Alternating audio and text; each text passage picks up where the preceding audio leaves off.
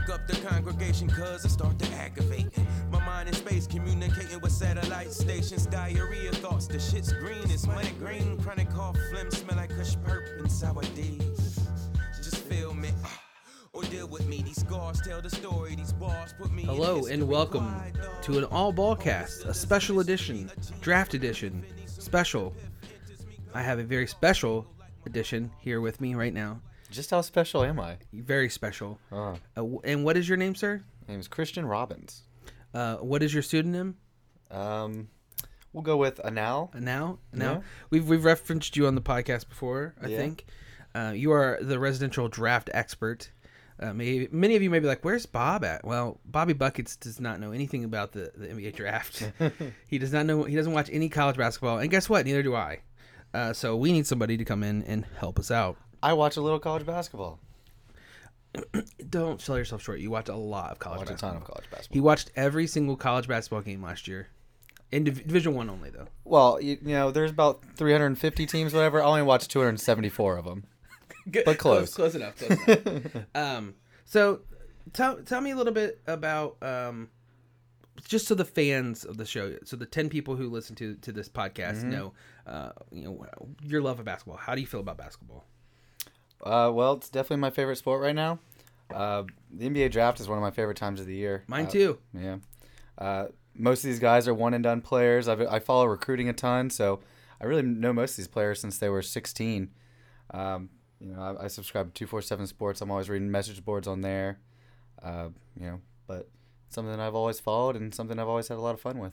And when I knew really really knew what you were talking about was um, last year when I said I didn't like Jayson Tatum, and you were like, "You're crazy, man," and then I was wrong on Jayson Tatum. yeah, uh, I'm a Sixers fan, and uh, turns out the Sixers might have been a little wrong on him too. yeah. All right, so let's. Uh, I, I've got some questions. We're not going to go through the draft pick by pick. Um, one, it's that would just take forever, and two, some of these picks um, are, are going to bleed into the other picks because there were so many trades and weird shit going on. So, um, just right off the bat, who did you like better, DeAndre Ayton or Luka Doncic, and why? Well, if I was picking first, I probably would have gone with Luka Doncic, just because you know all the work he's put in so far. I mean, he's played basically two full professional seasons.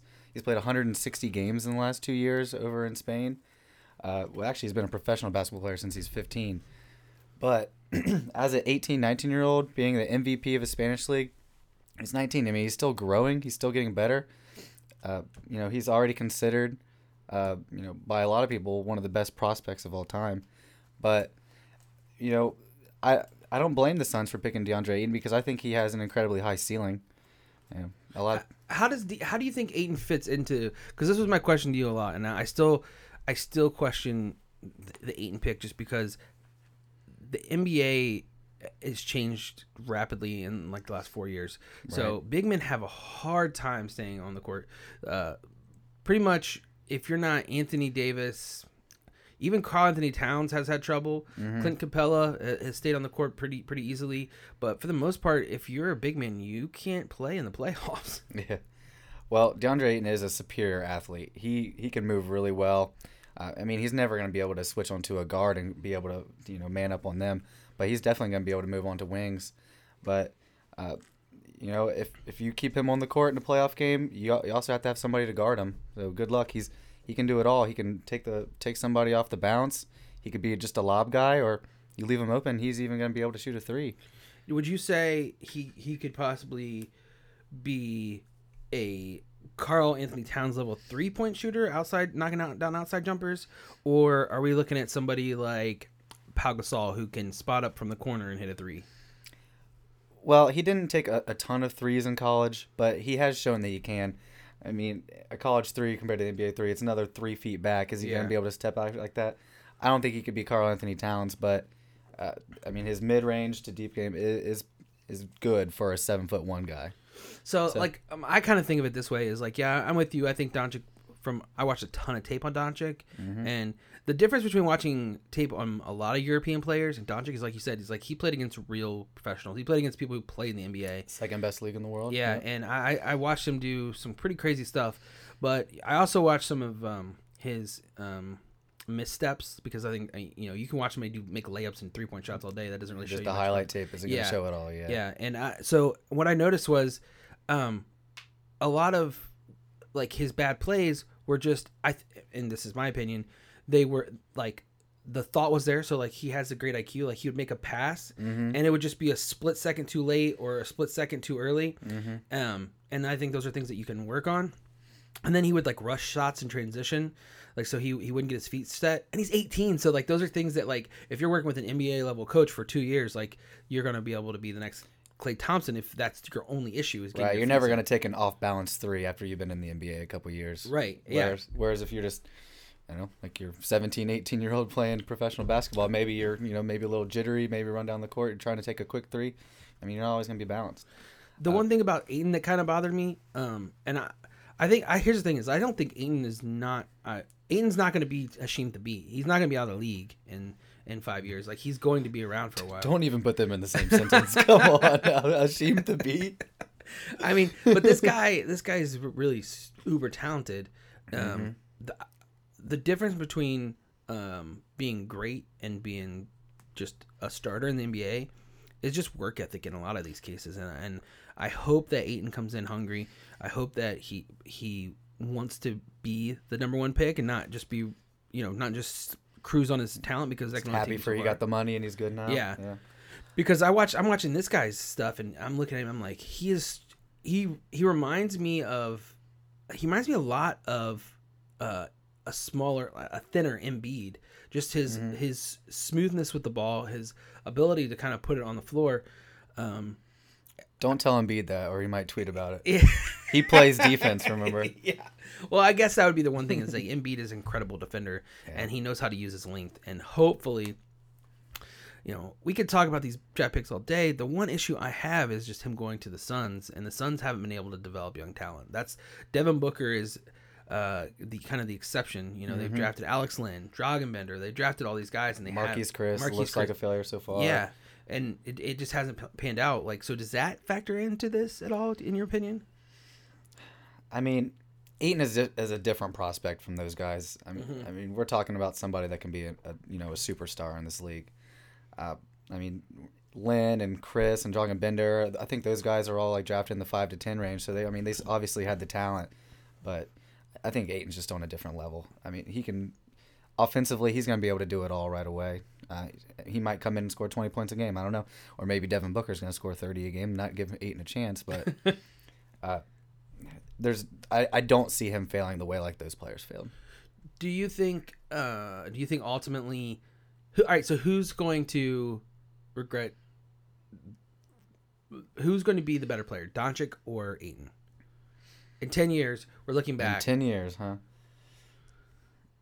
I, I'm, I'm, I'll go with Luka.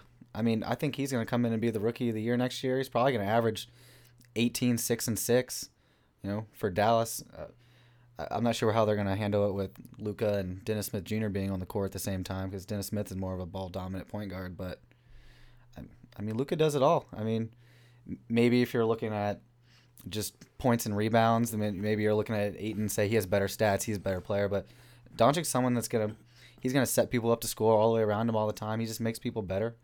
Um, he, he's extremely crafty with the ball, so he's going to put people in good positions to make back, to make plays, make buckets. So Yeah, I'm kind of excited to see how I'm going with I'm going with Doncic. I I'm kind of excited to see how Carlisle handles Dennis Smith Jr. and Doncic together because Dennis Smith Jr. had, had flashes of brilliance last year. Um, he showed that he definitely des- deserved to be in considered one of the best players in the draft last year. Yeah. You know, he slipped a lot because there was questions over his mental uh, acumen. And Uh, a little selfish of a player. Yeah. doesn't really care on defense at all. yeah, He, And- and he still showed that in the NBA. yeah. but you know, give him another year. We'll see what Carlisle can do with him. And I mean, there's nothing to say that they're not not just gonna be like, listen, we'll trade him, and we'll Doncic is our player of the future. I mean, that would suck because I was kind of big on Dennis Smith Jr.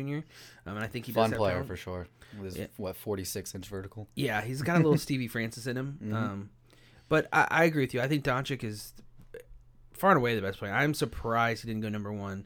Um, obviously, the Suns loved, especially after the Suns uh, signed his the Slovenian coach, which was just odd to me. Yeah, there's a couple aspects there. I think we talked about it before. Uh, Phoenix's owner went to the University of Arizona. Yeah. So there's a little bit of a connection there where like, let's take the Arizona guy. I mean, I mean, University of Arizona is what is it like 50 miles away from Yeah. Phoenix? Yeah. yeah. So I mean that that actually could be a bad or good thing for Ayton. But the Uh, fan the fans already love him. So Yeah, you're bringing in a guy that they already know. you're They gonna sell some already- jerseys Yeah, for sure. still- definitely selling jerseys. All right, so let's move on. I'm gonna now I'm gonna lump um, a bunch of these players together, um, just to kind of you get just to kind of give you uh, an idea of the way this draft went. It was it was big man, big man, point guard slash Quotations there. yeah, and big man, big man, big man. Um, Mm-hmm. Sounds like a trap song or something. Big man, big man, big man. uh, so, who do you like out of these players? And did you like where they went? Uh, who do you think is going to be the best? Who do you think is going to be the worst? So we got Bagley, Jaren Jackson, uh, uh, Mo Bamba, Mo Bamba. Wendell, Car- Wendell Carter. It's kind of fun to say, really. Yeah. So Wendell Carter, Mo Bamba, Jaren Jackson, Marvin Bagley. I think Mo Bamba is a can't miss prospect. I think he's immediately going to come in and you know be someone that can block three shots a game. Uh, he's absolutely going to be a lob man. Uh, I'm not sure uh, if Orlando has a player that's going to be able to give him a lob, but I, I think he, he's can't miss. I mean, he's for the next ten years he's going to be a great defensive player. Uh, he moves really well for a seven one, seven two guy. I don't know if you saw it, but he right now has the biggest wingspan in the entire NBA. Seven foot ten. Yeah. Seven foot ten. and he set the record at the combine for the the highest standing reach. He just you know, just on the ground, put his arm up. He can reach nine foot seven and a half. I can't even jump and touch that. That's pretty impressive. but uh, I, I think he's a can't miss defensive prospect, and and he wasn't asked to do very much at Texas offensively, uh, and also at Texas there wasn't very many good guards for him to set him up in the paint. But at worst, he is an incredible lob guy because he's a he's a good he's a good athlete too. Uh, he's not just a long arm lengthy dude. He's a good athlete. Um, he's been working on his jump shot. I mean, you've probably seen the you know the Instagram videos Yeah. of him hitting four threes in a row. Who, Yeah. who knows if he missed ten before that or missed ten after that? But he, he's working on it. It's the famous Darko being guarded by the chair. Yeah. uh, but but I really like him. Uh, one person that I mean was huge, uh, Jaren Jackson. I mean he got picked fourth by by Memphis. Uh, one thing about him that I don't like is he wasn't productive in college. Uh, he didn't even start for Michigan State yet. He ends up being the fourth pick of the draft. I mean, I know when he came in, he did well, and he he basically does it all. He you know he actually hit forty percent from three. He's a good athlete. He, you know, uh, defensive player of the year in the Big Ten. Uh, you know, as a freshman, only playing twenty one minutes a game. Pretty impressive. Obviously, you're making your mark, but I'm a I want to see the productivity, and he didn't do that much of it. Uh, he averaged ten points and five rebounds a game. Yeah. He was fifth, I think, or fourth or fifth on Michigan State in scoring, and as their center, he was third on the team in rebounds. But NBA prospects or uh, scouts look at him, they see a prospect that can do everything. I mean, maybe he is the perfect fit for an NBA roster right now because, I mean, he can shoot from outside. Uh, he's shown that he could be a passer. He's an aggressive rebounder. Maybe he does it all, but I yeah, I started out with him and I was kind of high on him, and then I started watching tape on him, and you know, you mentioned he's forty percent from three, but his shot is ugly, and it goes in, but it kind of. And the thing is, like people have compared him to Al Horford because Al Horford's shot's really ugly. Well, unless you're Chauncey Billups, then you compare him to Joakim Noah. Which what? What? it's like uh, because they both play basketball. because they both have an ugly shot. yeah, I, I get. I don't. It kind of reminds me of Joakim. What? No, Yeah, not I mean. Jared's shot isn't as bad as Noah's. We'll get that straight. Yeah, He does not have as pretty a hair as Noah no, either, though. that's true. That's that is both are both are true answers. The other thing with Jackson that I can I kind of wanted to see. So, and this has been mentioned on a ton of podcasts, but I don't know if it was mentioned on the draft, but I've seen it written in many places. Is like he averaged the most fouls per 36 minutes uh, in the draft, or the second most fouls per 36 minutes Okay. ever, hmm Ever, ever. not just in this draft. Yeah, ever. Wow. Uh, I think Marquese Chriss was the only one. He he, averaged like eight point six uh, fouls per thirty six minutes, and Jaren Jackson averaged eight point four. Well, maybe that's why his minutes per game were so low. Then. I mean, that's a lot of fouls. Yeah. You only get five in college. Yeah. Uh, so he seems like he was constantly in foul trouble. I don't know what that means. I, I mean, honestly, I, I, what does that mean? I mean, that could mean he's just really physical, which could be a good thing. Yeah. But the rebounds aren't there. So is he physical? Is he not playing with his feet? I don't know. I mean, he's an aggressive shot blocker. Uh, He averaged three a game uh, in his 21 minutes, so I guess maybe he's just going after blocks every single time that and you know too. chesting people up. I don't, I don't know. That's, but uh, yeah, actually that is pretty concerning. Eight fouls per 36. Wow. Yeah, that's a lot. All right, so now that the only people left are the two Duke guys. Uh, there's been a lot of talk actually on who's actually better, Marvin Bagley or Wendell Carter, and it's I don't know if it's you want to use the word it's the hipster pick to say you know what I actually think Wendell Carter is Yeah. being better. I do not think that. I think Marvin Bagley will be better than Wendell Carter. Uh, Marvin Bagley is a superior athlete. If you watched a Duke game, you knew who the best player on the court floor was. It was Marvin Bagley, and Wendell Carter was probably the third best player on the court. I know Coach K didn't ask Wendell Carter to do that much offensively, but if he had it, then you wouldn't even have to ask him to do it. He would have done it. Uh, he's someone that I mean, the scouts are looking at him and they say like, well, he can shoot the three. Well, he didn't do it very much. Yeah, And they say he's athletic enough to take somebody to the rack. Well, he didn't do it very much. And I mean, he's he's probably gonna play center. He weighs 250 pounds. You can't just put a 250 pound guy on uh, on the wing. Uh, he's 6'9", 6'10". Uh, he's so I guess technically he's gonna be a small, a shorter five, but not Yep. a superior athlete. Not super long, long enough, but he he his problem is he's he's not quick, and that's gonna be a problem. You know, in this NBA, everyone's switching on to everybody. You know, there's gonna be tons of situations where there's gonna be a guard. They're gonna have the center come up, set a screen, and Wendell Carter's gonna be guarding him, and Wendell Carter's not gonna be able to. it sounds like he's gonna get played off the court. Is what you're saying? Uh, I think he is a candidate to be one of those players. I do. Okay. Uh, but with Bagley, uh, we were actually just talking about this. I, I he's gonna put up his numbers. He has a he's aggressive, high motor, uh, not a great outside scorer, but mid range in the paint, he's fantastic. Uh, he can take someone on the dribble, or he can spot up a little bit. He's gonna be faster than almost every four or five that he's guarding, so he's gonna be able to get around people. He is probably gonna need to put some weight on. Uh, if you watch him, you can see he's pretty skinny, but he's one of those guys that uh, I don't even know what the word for it is. Just it looks like he jumps really fast. Yeah. Yeah. kind of like a Greg Oden was that kind of kind of player. Off the ground like- quickly. Yeah. yeah, like he doesn't need to bend his knees to jump up two feet in the air. It's crazy. So he's gonna be able to ha- use those quick post moves, and he's someone that you know can be almost a 2010 guy right right off the bat in the NBA, especially playing for Sacramento when there's nobody else around him. You you worried about some of his defensive? So the defensive liability. There's you know, there's like oh you know, Coach K switched to zone so he could play Bagley and. Uh, he can't play Bagley in the final minutes of the game because he can't guard anybody. And Yeah. uh, are you worried about that, or do you think uh, the talent's there, but he just needs the right coaching? Well, looking at Duke the last four or five years, they've been bringing in a lot of top talent, and I don't think one of them has been someone where someone said, "That guy's gonna be a good defender." So, Yeah. uh, so is that a Coach K, uh, you know, fault? Uh, I mean, playing the zone 100% in time in college, uh, that that's obviously not setting you up for the NBA. In the NBA, Yeah. they they rarely run zone. Uh, so, do I think it's a problem? I think it could be. Uh, guarding fives, if people can probably you know bang him around in the paint, but he's athletic enough to go out on a three or a four. Uh, but like I said before, he's a big time high motor guy, so the effort is definitely going to be there. So, I uh, you know a lot of time in the NBA, the effort is what matters. So Yeah. I, I- I can I, I don't think he's ever going to be a first second team all defensive player, but I think he he, he could be serviceable. Uh, he's a player too. If you watch his highlights, you're like, man, this guy should have been the number one player in the draft because he just has NBA moves on the offensive end. Like it's Mhm. kind of reminds me a little bit of um, of Elton Brand. Um, Okay. Just his ability, not not as much a because you don't see a lot of back to the basket post, but his just ability to make shots Mm-hmm. within five feet is unreal. It's like if he gets the ball within five feet, he's going to make a bucket. Like Yeah. that's I was I was shocked by his his shot making ability. Mhm. Um, and I, I I'm kind of I'm not.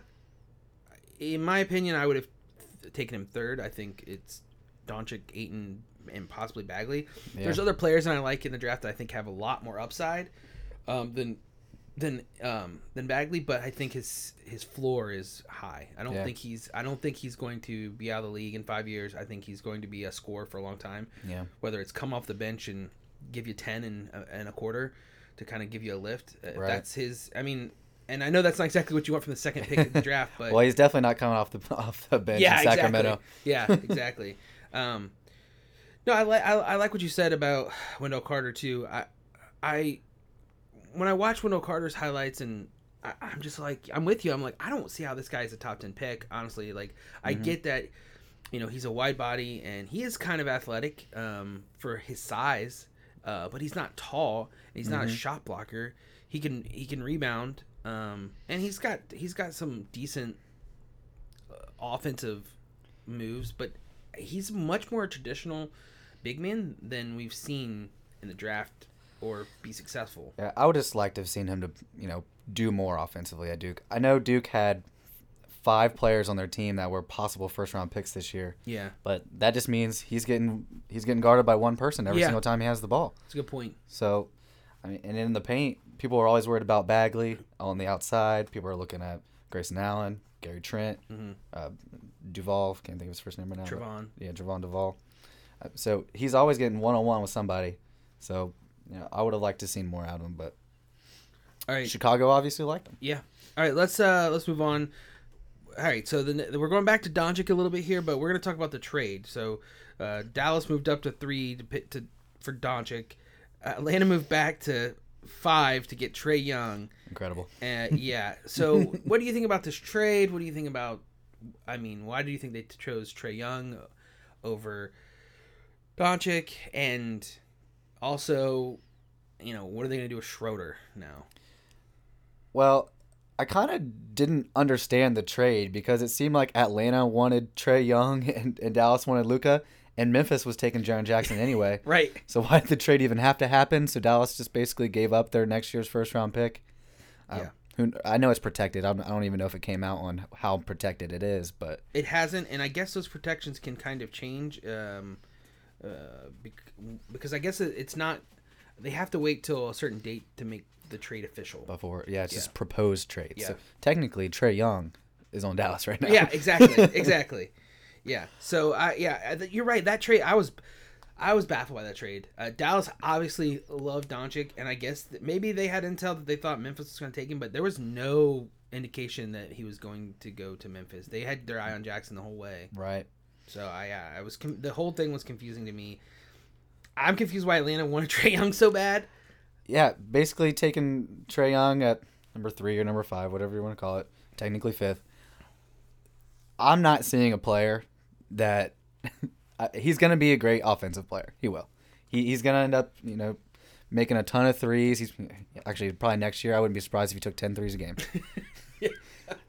and he might, you know, put up some assist numbers, but I don't know if he plays the way he did at Oklahoma, then that means he's going to have the ball about 75% of the time. And the dude, he's listed at 6'1", 185, I think. Come on.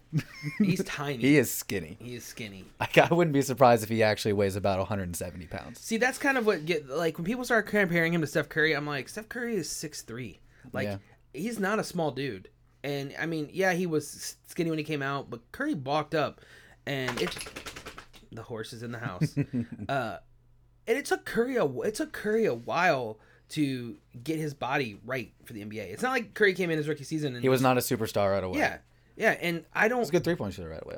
yeah, Trae Young. Honestly, I, I I've got some Jimmer Jimmer Fredette feels for this. This feels like Jimmer Yeah. Fredette. Um, and I got burned on Jimmer Fredette. I was high on Jimmer because I'm like, shoot or shoot. If you can shoot in the NBA, or if you can shoot in college, you can shoot in the NBA. I, I thought he was going to be J.J. Redick. yeah, and but now I'm kind of like, uh, Trae Young scares me. Like I don't.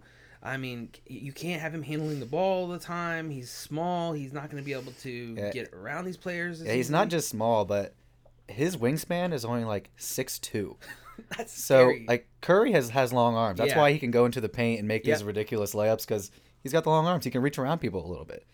Trae Young, it's going to be all floaters the entire time in the NBA because he's not going to be able to do that kind of stuff. Or he's just going to get blocked every single time.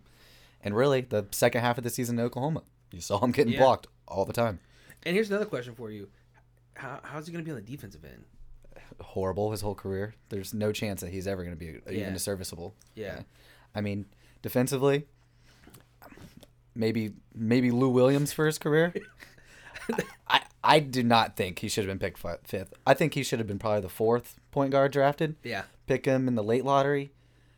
But man, Atlanta picking him at number five. That that is a stretch. That's I feel like it's a setback. I feel like they've set back. I, I just I do. I feel like they've set back their their franchise, and you know I don't understand. Why, I I understand them not being like enthralled by by Schroeder, but like Schroeder's 24 years old. Like he's a young dude and he's on a young contract. Like so I don't understand what Atlanta's doing. Um, I don't either. I mean, Trae Young, he might be the biggest celebrity in the draft right now. He's, I bet you he sells the most jerseys in the first year. yeah, I bet you he will. Just he's just so lovable. I mean, and also, I mean, the dude in college immediately superstar. He played about four games Yeah, before everyone right. knew this guy's the man. And you know, he led the country in points and assists, but I don't think he's gonna lead the league in points or assists ever. But Yeah, and so I think we're both on this page. There is like uh, it was a dumb trade. I the the pick just does not make sense at all for Atlanta.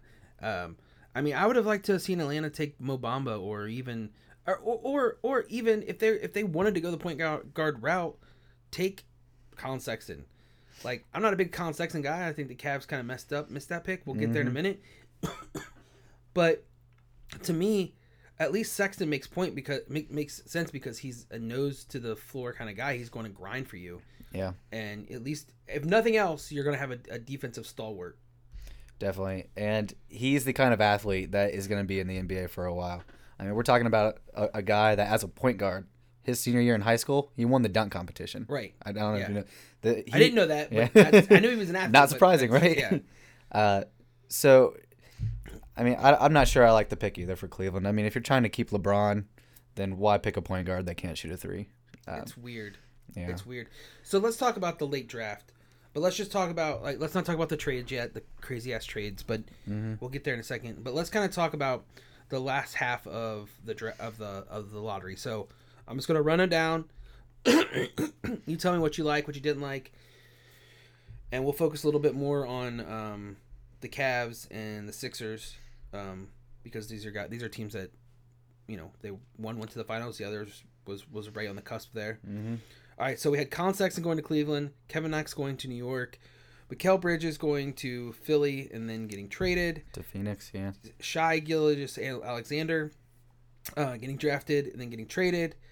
Uh, Miles Bridges, Jerome Robinson, Michael Porter Jr. So, out of those players, who do you think is going to have the best NBA career? And then kind of just tell me what you what you think about each of one of these players.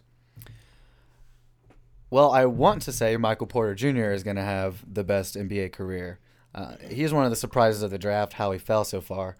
I don't know what came out on his injury reports in the last four or five days, but he went from being the number three pick possibly to 14. Yeah, Um, maybe his back and hip is so bad that he's hardly even going to play in his career. I don't know. Maybe he'll have four good years before his body gives out on him. We call him the next Brandon Roy or something.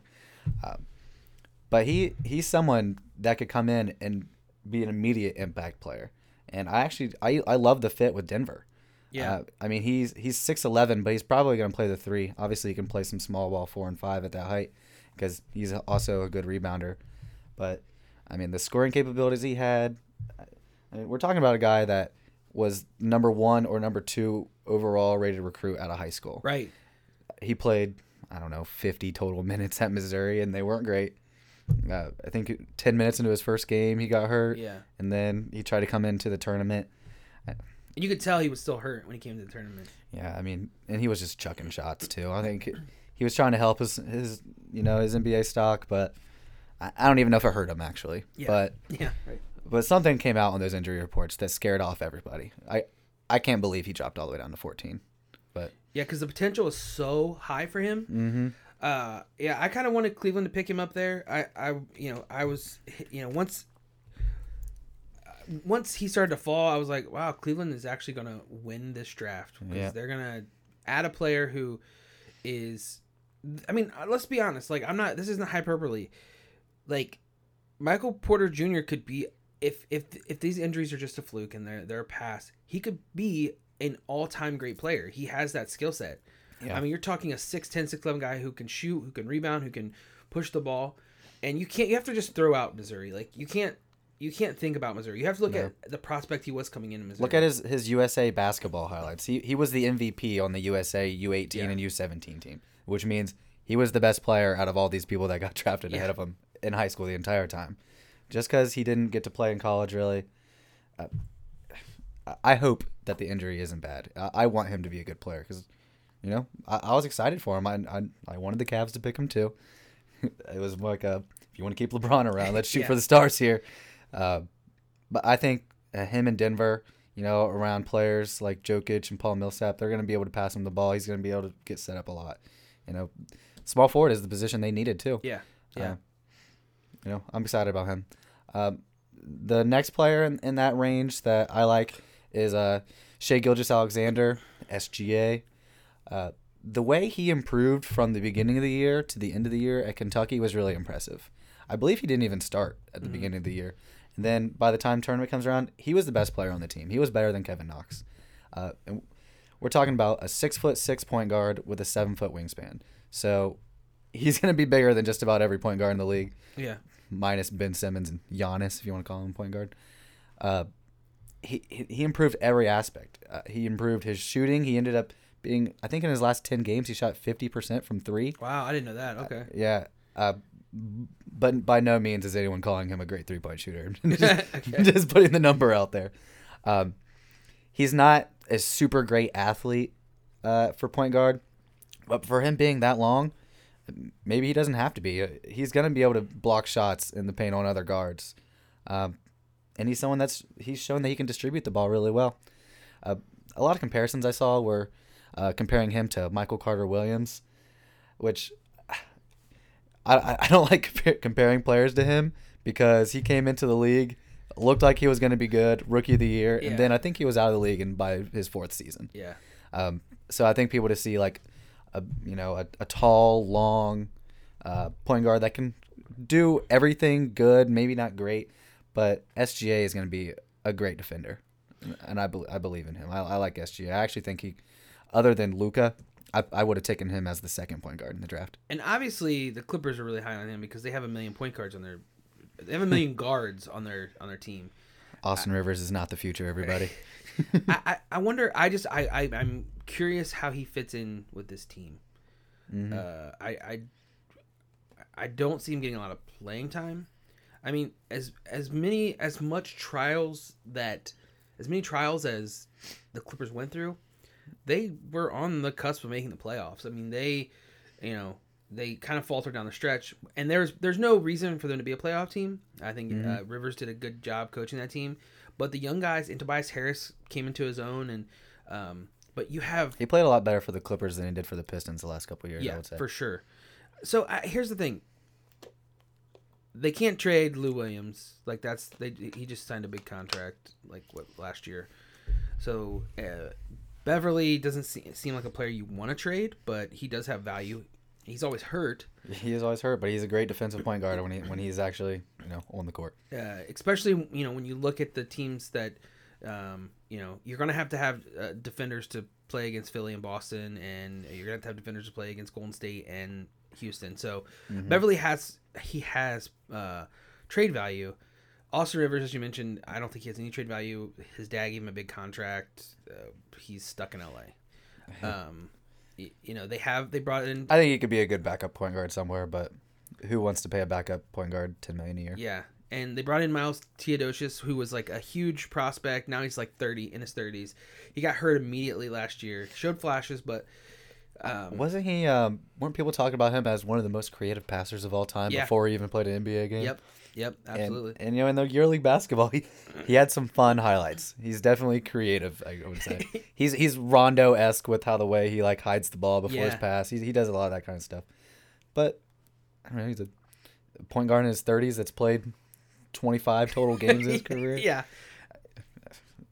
I don't I don't see him being in on. I mean, he's now the fourth string point Yeah, guard. so So, that- I mean, is he going to be on the Clippers much longer? I don't know. That's my thing. Is like so they're gonna have to. Are they gonna? They're gonna trade some of these guys, right? I mean that's.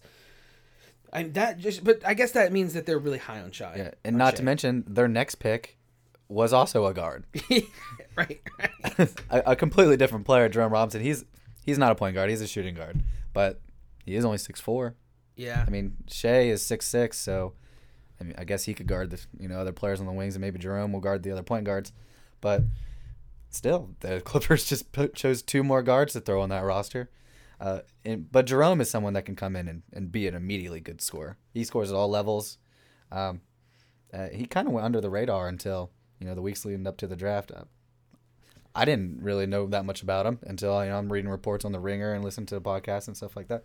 But what I'm saying, uh, you know, everyone's high on him. Everyone thinks he can come in and be a good scorer, but uh, he is one of the older players in the draft. He he did play three years in college, so I don't know. Probably in the first, he was 13th pick. Was the only player his age, Mikal Bridges. Yeah. I, guess, I think everyone else might have been one and done. So What do you think about the Bridges? I think the Sixers did Mikal Bridges dirty. Yeah. yeah. Uh, I, I do think he can come in and be you know a good role player, uh, basically immediately. Uh, he's going to be a good three point shooter. He shot over forty percent uh, the last two years. He's also an eighty five percent free throw shooter. Um, don't ask him to score off the dribble. That's that's not his strong suit. But uh, I think I might have mentioned this to you before, Brian. But I kind of see him as a, a poor man's Klay Thompson kind of player. Where I mean, he's not. He's probably not going to be an all time great three point shooter like Clay, but he's a six seven guard. He's probably gonna play the two in the NBA. He played the three in college because at six seven, most of the time you're gonna be playing the three. But he's gonna be able to guard wings very well. He can score, and he's long, so he he's a he's a good rebounder for his size too. Uh, so I think he's gonna be able to go into a team and immediately be, you know, a contributor. Uh, I wouldn't say he has an incredibly high ceiling because of his. I mean, you got to have some ball handling and be able to take somebody one on one to be a superstar. But I mean, he does a lot of he does a lot of things good, and you know, Phoenix is happy to have him. I Yeah. wish he would have stayed with the Sixers. I think he would have been a really good fit with Ben Simmons, because Ben Simmons is going to drive to the hole. Uh, he's going to pull defenders off the off the wing, and you know, Mikal would have been right there for a three point shot. But So what do you think about Miles then?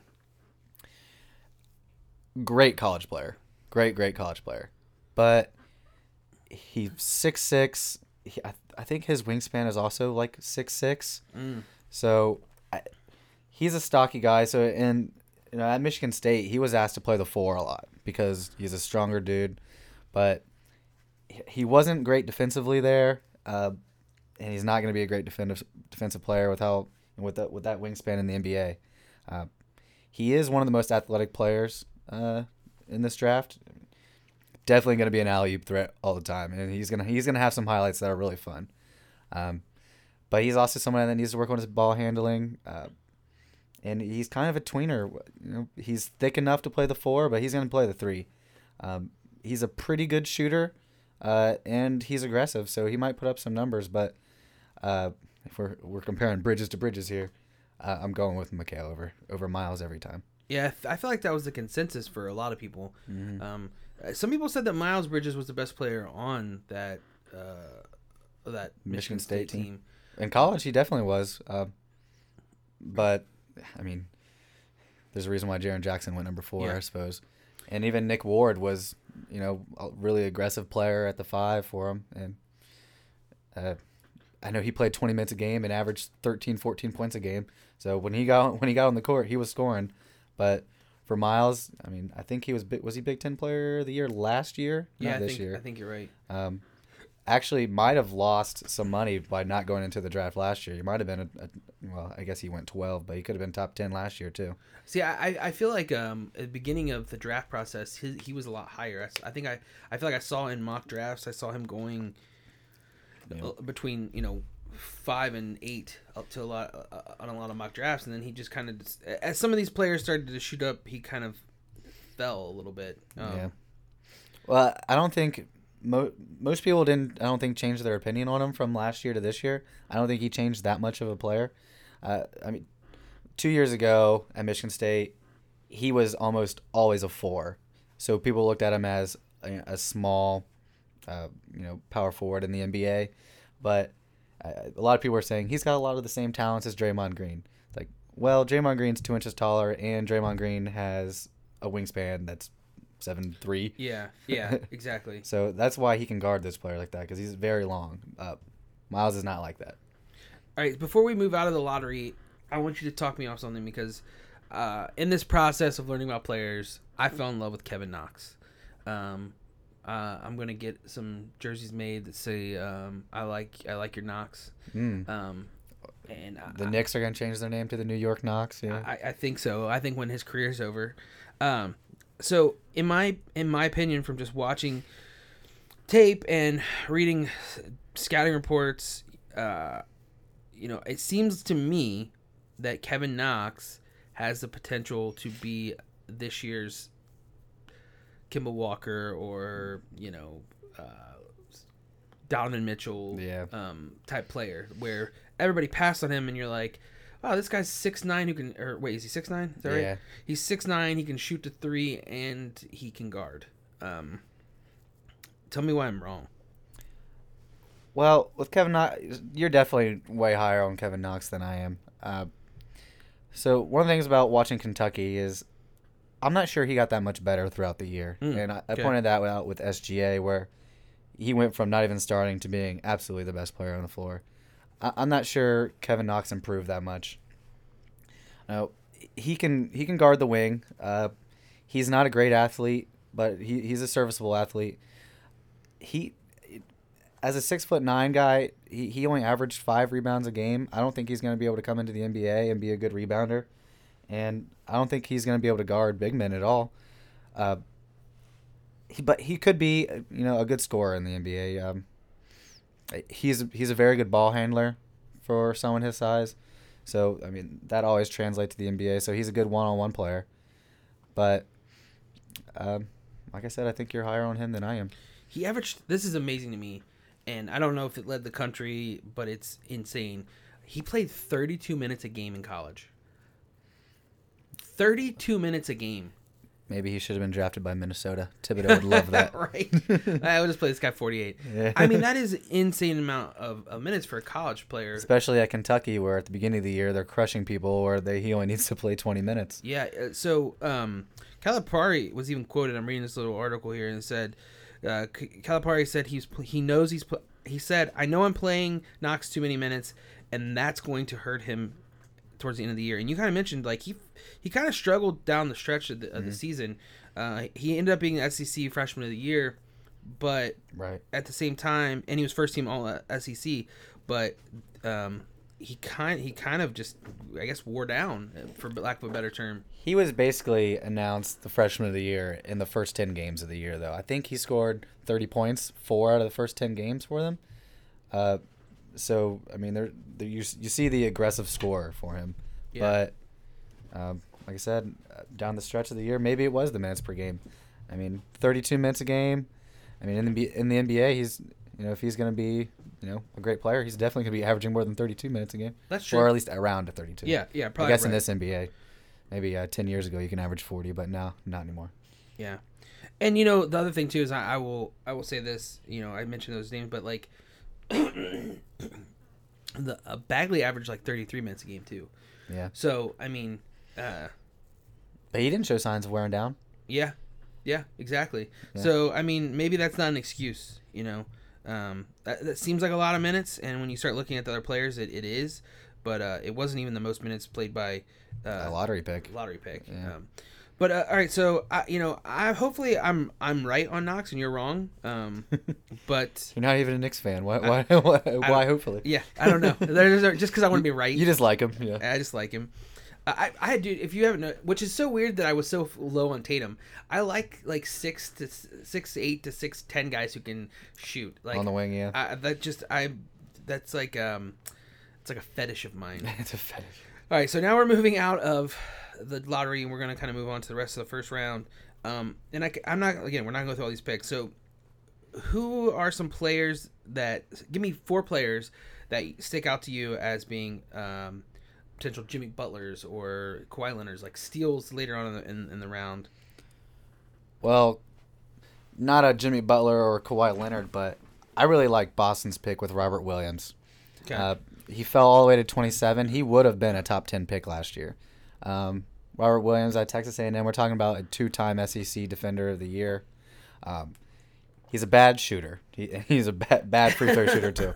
I think he actually shot below fifty percent free throw Whoa, line. okay. So, uh, hack a Rob or hack a Williams or whatever you want to call it. That's that, that might happen for him, but we're talking about a superior athlete here. Seven foot six wingspan. He, I think he can immediately come in and be exactly what Clint Capela is for the Rockets. Um, Oh, interesting. um, Boston's not going to ask him to start. Obviously, Al Horford's got you know a few year, few good years left in for him, but um, he's going to come off the bench and be a great defender immediately on fours and fives. Uh, I don't think he's the kind of athlete with the quick feet to be able to guard uh, many players on the wing, but in the paint, he's going to be good. He's a good shot blocker. He's very long and super athletic. I really like that pick out of Boston. Does he have good hands? I don't know. I'm like, Uh, he is a lob guy, so I would say yeah. yeah, okay, interesting. All right, Definitely not a catch and shoot from anywhere outside the paint though. I, I like the comparison to C- Clint Capela. I mean, I, obviously Capela's a kind of the standard uh, right now. pick and roll lob kind of Yeah, player. he's one of the few centers that can't shoot but can stay on the floor. hmm Um, he I'm- showed that against the Warriors in the yeah, Western Conference. I mean, even Finals. Gobert, defensive player of the year, Gobert couldn't stay on the court. I mean, in the playoffs. Um, so Uh, yeah, really slow feet right out of Yeah. Gobert. yeah, so that's interesting. Comp. So who else? Who else did you like in the in the, in the later part of the first round? Uh, you know, a, a really good fit that I see is Philadelphia taking Landry Shamet. Uh, what Philadelphia needs is shooters. Mm, yeah, exactly. Uh, they got Ben Simmons and Joe Embiid will take the one on ones, uh, and they're gonna force some double teams. So what the Sixers need is somebody on the three point line that can absolutely, you know, you know, just crush it on the threes uh, and drain the other team. This guy shot forty four percent the last two years from three. He's a six five point guard. He's never going to be a good defender. He's, I would say, actually, he's probably more of a below average athlete to NBA point guards at this time. But he can be that guy. He can be, you know, JJ Redick. How much longer is he going to play? Uh, the Sixers need more players like that that can just, you know, be lights out from the three. So I, I think he could be a, a big piece for them. It's so interesting that you say something like that because it's like this guy shot that well from three. He goes 26. Trae Young didn't even shoot that well. I mean, like he he, he was like a 37% three point shooter. Yeah, but a lot of his were all right. The shot clock's ending. He's got somebody in his face. okay, He's got to shoot it for enough. five feet behind the line. Where Landry was on a, a pretty good team that had good ball movement, so a lot of his were open shots. I get Trae that. Young, I'm not sure he had one open shot the entire year. That's fair. That's that's fair. A lot of contested threes. Good point. But I just that that I mean, in a league, this is what's so weird about this draft, and just kind of blows my mind. In a league that we've seen puts a premium on shooting and defense, we saw so many big men and bad defenders go early in the draft. Yeah, but the second half of the draft it has a ton of three and you know the three and D Yeah. type players. And Um, and that's kind of what I was saying to you before we started. Like this reminds me of that 2011 draft. There's going to be a lot of players I feel like Mm-hmm. in the second half of this draft. Just real quick, I'm I really like Di, Donte DiVincenzo. I like Lonnie Walker a lot. Um, DiVincenzo, uh, that was actually one of the surprise picks for me. he I did go a lot earlier than I thought he was going to go. Yeah, especially for a guy that I'm not sure many people knew about him until the Final Four.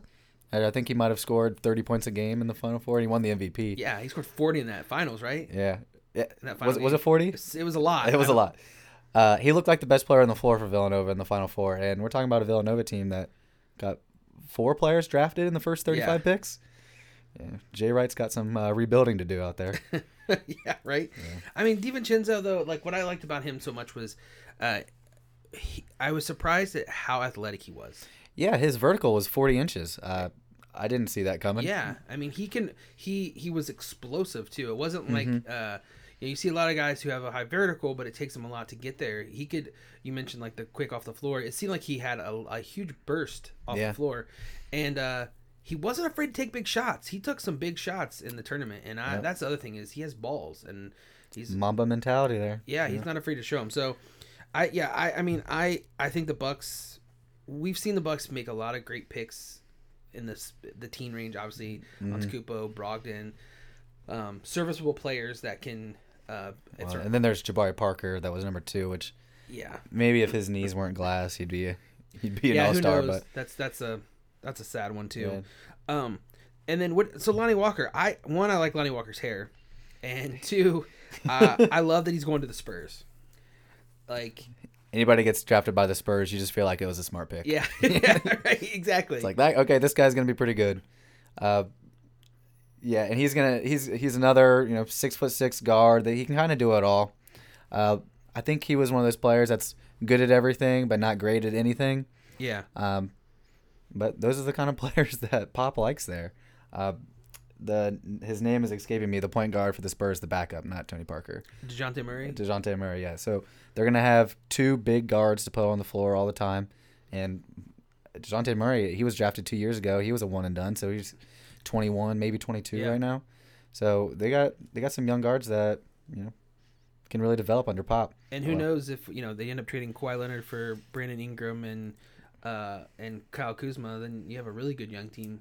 Right. Uh, Which actually that was one of the surprises for me. I I thought the Spurs were absolutely going to trade Kawhi to get some you know some draft assets before this, but uh, who knows what they're going to do? Maybe they're going to hold on to him and say, "Nope, we're not trading you. You can be pissed off on the bench all you want." But it's it's hard to it's hard to trade that kind of talent, and you know you want to think that you can convince them to stay. Uh, I think that's I don't think that convincing is going to happen anymore. I don't either. I think I think he was convinced about the All Star break. yeah, me too. um, so I there's a few a few more draft picks I want to talk about, and then we can get into some of your surprises and things like that. Um, one, I was kind of upset that um, Elie Okobo Okobo um, didn't go to the Lakers, but they got Mo Wagner, and I was kind of I. I I'm not obviously a Michigan fan, but I kind of fell in love with Mo Wagner in the in the tournament. I just love that he was such an asshole, yeah, and um, uh, he he had big balls too. and he's going as hard as he can 100% of the time. Uh, not a great athlete, but a good enough athlete. Uh, he's a good shooter for a big man. Uh, he can take you one on one. He's got some post moves, but I think the the biggest thing for him is he has an incredible motor. He's gonna go out. He's the kind of guy that's gonna dive three rows into the crowd to try to save a ball in the second quarter of game twenty. You Yeah, know, he's yeah, gonna- yeah. He, he's going all out all the time, uh, and I think he can he can pick up some minutes on the Lakers. He's not a a great defender, like you mentioned. He's he's not doesn't have like a lot of lateral quickness, so it's gonna be mm-hmm. hard for him to stay on the floor. You know, anybody picked at the, in the late first round, they obviously have flaws. That's Right. why they fell this far. So, I mean, you're you're just trying to at this point in the draft, you're looking for somebody that does something really well, and I think what Wagner or Wagner does really well Wagner. is just his, his energy is there, and he's gonna be able to he's gonna get that offensive board. He's he's gonna you know he's gonna make those kind of plays. Which I, I that I, that uh, him beside Kuzma, that could be fun Mm-hmm. uh, if they if they end up keeping Kuzma Or or Randle. or Randle. Yeah. Um, yeah, that's they have a lot of high energy guys Yeah. uh, now. Um, Grayson Allen.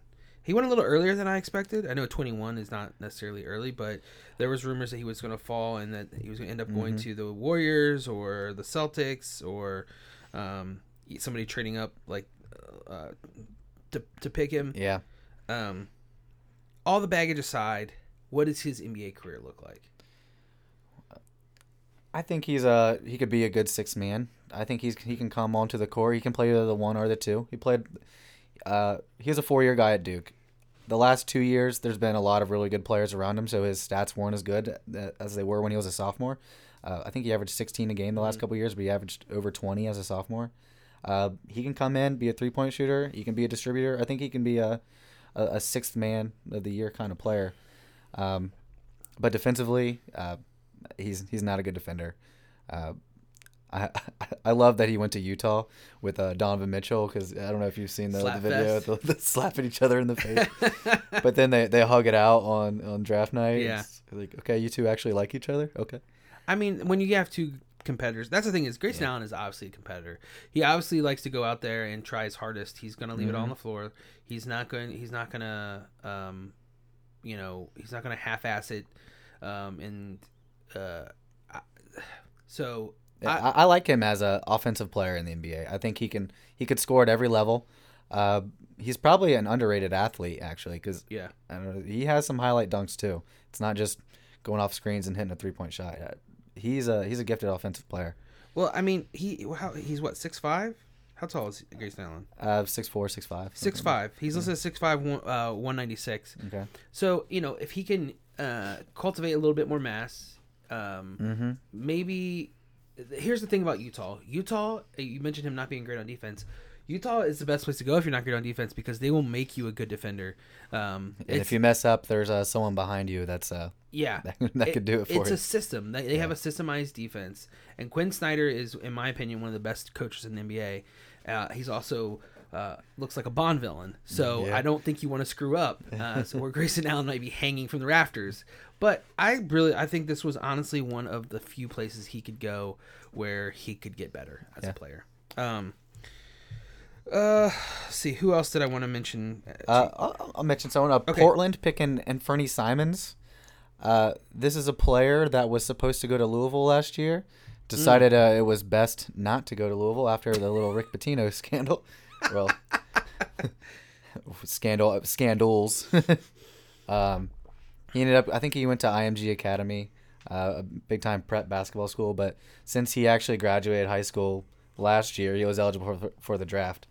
Uh, this is a player. I think he was ranked top ten as a prospect in this for this year's uh, uh, class, but he is a great scorer, great uh, high school scorer. Uh, he's a six four kind of combo guard. He's definitely gonna need to put some weight on. I think he only weighs 175, 180 pounds, but he's really creative. He's a really good scorer, and he is a big time athlete. Um, he's gonna be someone that he's definitely playing G League, and he might take a couple years to, uh, to really develop him. But you know, as a combo guard going to Portland, uh, they have they have Lillard uh, and CJ McCollum, so they don't need him to be good right away. nice. Um, and he can take over for whichever one of them two uh, is going to leave inevitably. yeah. So you're saying he's a kind of like a a, a, a draft and stash in a way. Uh, he will be. Uh, I don't think he's going to play a ton of minutes this year, but he, he's not the draft and stash. Uh, usually, the draft and stash is a European player. Yeah. that you have to buy out their contract to bring him over here before they come. But uh, he, he's he's someone that's going to play in the G League, and he's going to be one of the last men on the bench next year. But in two years, three years, he he could be uh, a big time scorer. All right. Anybody in this first round that you wanted to talk about that we didn't talk about? Any surprises? Anything that you wanted to touch on? We, we didn't mention Troy Brown or Zhaire Smith. Uh, how about Omari Spellman? Uh, Okay. Number 30 to Atlanta. Uh, this is a guy. He, he was technically a sophomore, but he didn't play as a freshman. I think it was for academic reasons. But from his freshman to his sophomore year, he dropped about 40 pounds. And he's Wow. still 255 pound guy. Okay. he, uh, I think he was a 6'9", 6'10", 300 pound guy coming out of high school. Actually, I think a So lot he's of tiny. yeah, tiny. I think a lot of people actually wanted him to play offensive tackle. Jeez. um, but he's he, well, he's a big boy that can shoot a three pointer too. Um, I'm thinking like Mo Speights with him. I, I think if if he could lose, you know, another 20, he could also be a really good athlete. He's not going to be able to switch on to people, but he's going to be able to bully defenders uh, in the paint, and you might be surprised on how good of a three point shooter he ends up being. Interesting. Okay, I'll keep keep that on your radar. Uh, O- Omar Spellman. Omari, Omari Omari Spellman. Remember the name. You heard it here first, You heard it folks. Uh, all right. Anybody in the second round that stands out to you? Do we have an Isaiah Thomas? Do we have a Nick Van Exel? Do we have somebody that's going to surprise us coming out of the second round? Uh, how about another guy that didn't play college basketball uh, or any basketball last year at any kind of level? Uh, Mitchell Robinson, picked at number 36 by the Knicks. Uh, he, for some reason, committed to Western Kentucky, even though he was around the fifth rated player in high school. Okay. Uh, I believe he showed up to the team for about two weeks during the summer and then just decided to quit. And then he hired an NBA trainer to work with him throughout the year instead of playing any level That's of basketball. That's really odd. But this we're talking about uh, a seven foot one center, uh, very athletic, uh, very long. Uh, I'm not sure about the kind of shooter he is, but he was supposed to be someone to come in and be a great defender right away. Uh, and you know, there's something to be said about someone that's ranked you know top ten in his class. Yeah. Uh, I'm not sure about the Western Kentucky stuff. Uh, why would a top ten player want to go to not even a Power Five school? Um, and then just to quit right away. Uh, so I don't know where his mind's at. But this is a this is a talented guy that you know picked at 36. He he might be a steal. That is a strange. So uh, he he went to high school in Louisiana, and he chose to go to Western Kentucky. Mm-hmm. That is bizarre. That is a bizarre turn of events. I know he knew their head coach for a really long time, so maybe there's like some family connections there.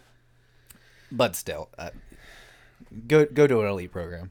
And uh, so he's seven foot. He's a seven footer. Mm-hmm. Uh, looks athletic. I've never heard of this guy, and that is a weird situation. So maybe the Knicks got a steal in the first part of the second round. Yeah. Interesting. You know, put you know put him next to Porzingis. You got two long seven foot guys um, that are good athletes. Uh, I mean, Mitchell Robinson is by no means the, the shooter that Porzingis is, but having you know those two long defenders in the paint, um, you can really set up a, a good defensive squad. All right. Any last thoughts on the draft? Anything you want to talk about in particular before we move on? Uh, Jalen Brunson, the point guard out of Villanova, uh, NCAA Player of the Year, drops down to number 33 to Dallas.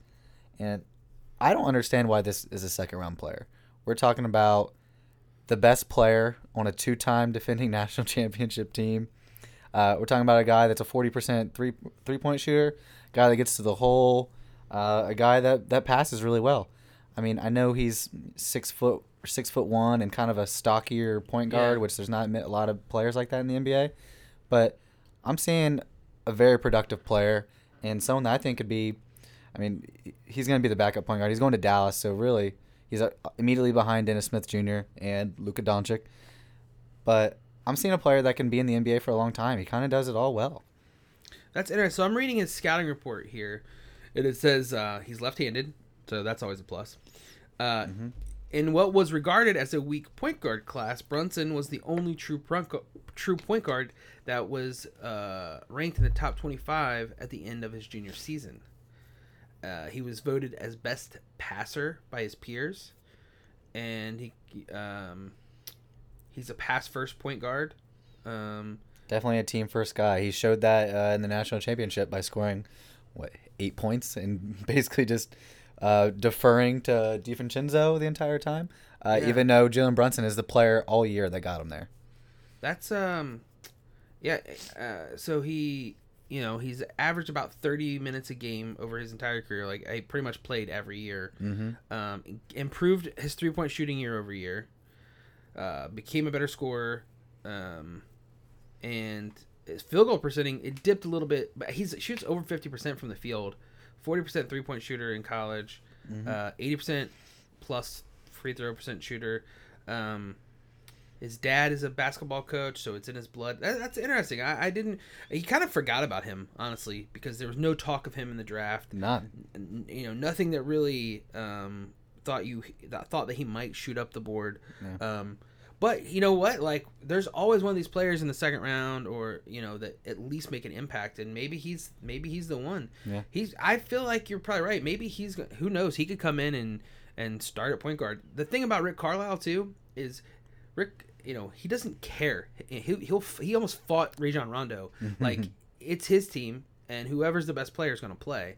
So that's a lot of pressure on Dennis Smith Jr. and Luka Doncic to have this guy behind them saying, "Hey, I'm right here." Yeah. Um, that's interesting. I, And, I and actually, he, and he showed he can play well on the highest level. I actually like that pick Well, a lot. now highest that- collegiate level. that, that, now that you mention it, I, I like that pick a lot because it shows that um, they're not messing around. They they want to compete and they Mm-hmm. want. I, I that's awesome to me. Um, anything else? Anybody anybody else you want to talk about? How about uh, this year's Mr. Irrelevant? Kostas Antetokounmpo, Yeah. better known as Giannis's brother. Giannis's brother. Uh, this is a player who was a one and done. Went to the University of Dayton, played about 12 minutes a game, and then said, "I'm out." went to the NBA. I actually didn't think he would even get drafted. Uh, I mean, going to Dayton, only averaging 12 minutes a game and five points. That's I, I read some things about how him and the coach didn't get along very well. I'm not sure if this is a situation where Kostas actually committed to Archie Miller, and Archie Mm. Miller moved on to Indiana, but Kostas Right. still stayed at Dayton. But uh, it's a weird situation for him because he's built like Giannis is. Well, he hasn't put on the muscle yet, but Giannis didn't have the muscle when he first got drafted into the NBA either. yeah. But this is a, a top hundred, uh, you know, high school basketball player that had three scholarship offers. He had Dayton, Iowa State, and Memphis. Uh, I, I'm not sure how he ended up going to Dayton. I mean, if you're looking at Memphis, I mean, you're seeing a, a much better program. Yeah. Well, Dayton has been pretty good the last few years, but you know, next to Memphis, Yeah. uh, you know what I mean. Uh, also, weird situation for him.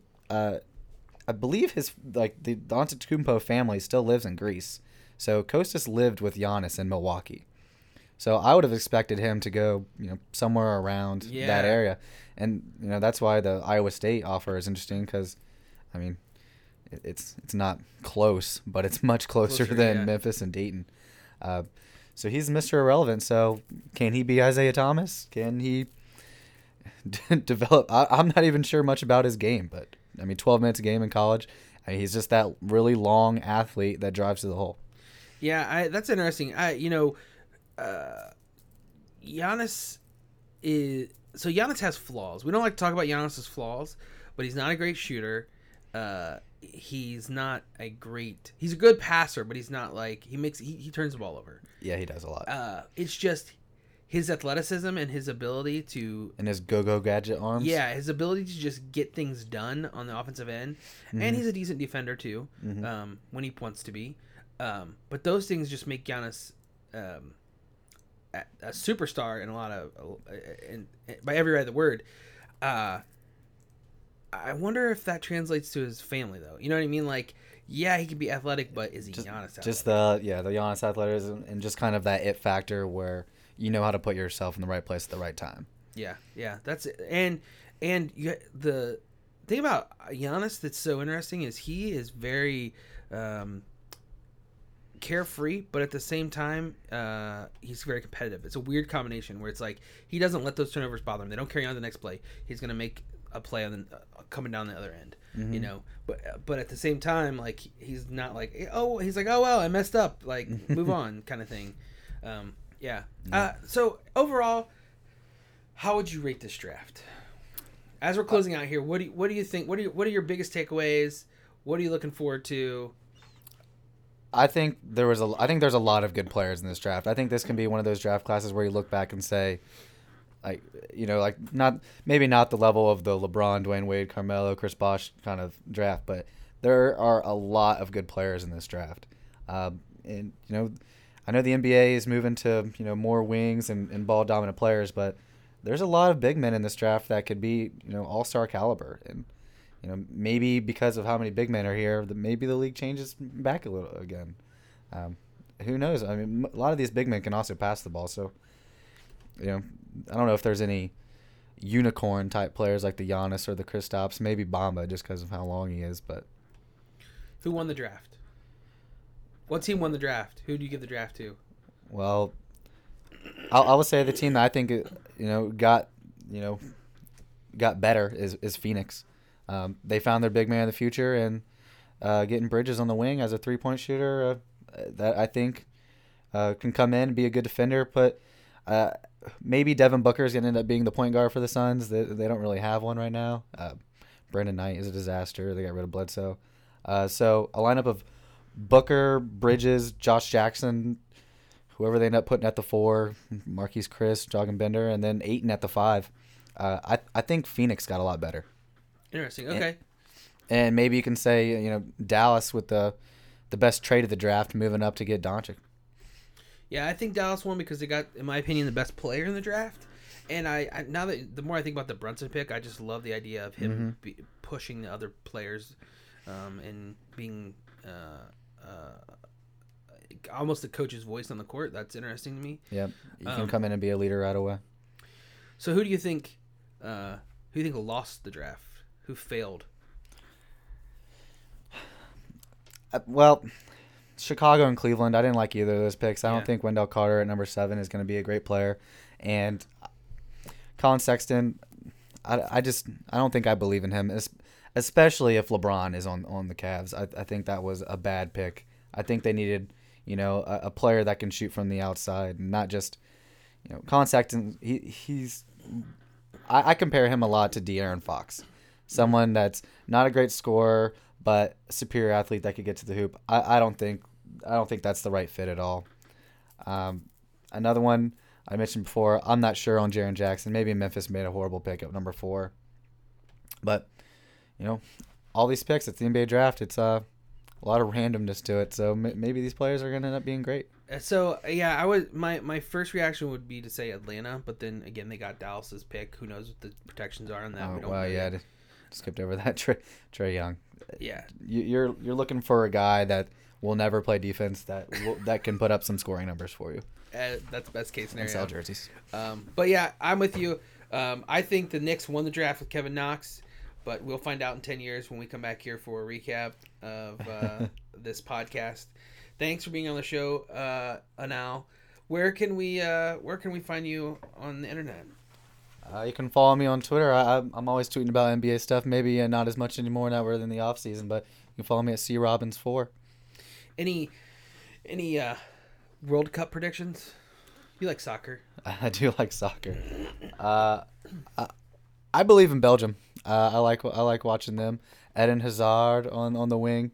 Uh, I predict lots of Ronaldo versus Messi talk, with Ronaldo being the best player in the world now since Messi crapped his pants. Crapped his pants. I don't know anything about soccer, um, so I'm just gonna uh, confirm. Just uh, just know that Landon Donovan is telling us to root for Mexico because that's America's other team.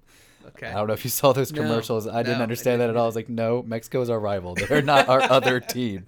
Well, I'm vo- I'm I'm voting. I'm rooting for Iceland. So go Iceland. Go mother Russia. All right, that's gonna do it for this episode of the All Ballcast. Thanks for being on the show, man. Uh-huh. Uh, hopefully, we can uh, do a three man pod with uh, Bobby Buckets. Yeah, where you at, Bobby? Um, yeah, and uh, maybe we'll be back for a once LeBron signs with the Lakers and then Kawhi gets traded. Maybe we'll do a a, uh, a, uh, a recap of free agency. Don't break my heart, Brian. All right, we'll catch you next time. How long would I live? Who the hell knows? Like who the hell cares? I'm in the direction that the wind blows. Anywhere, pick the time I arrive. I'm the lion in the jungle who don't sympathize. Iron lung, him and raw, leave you paralyzed. Light us up, light it up. Let's get chinky died.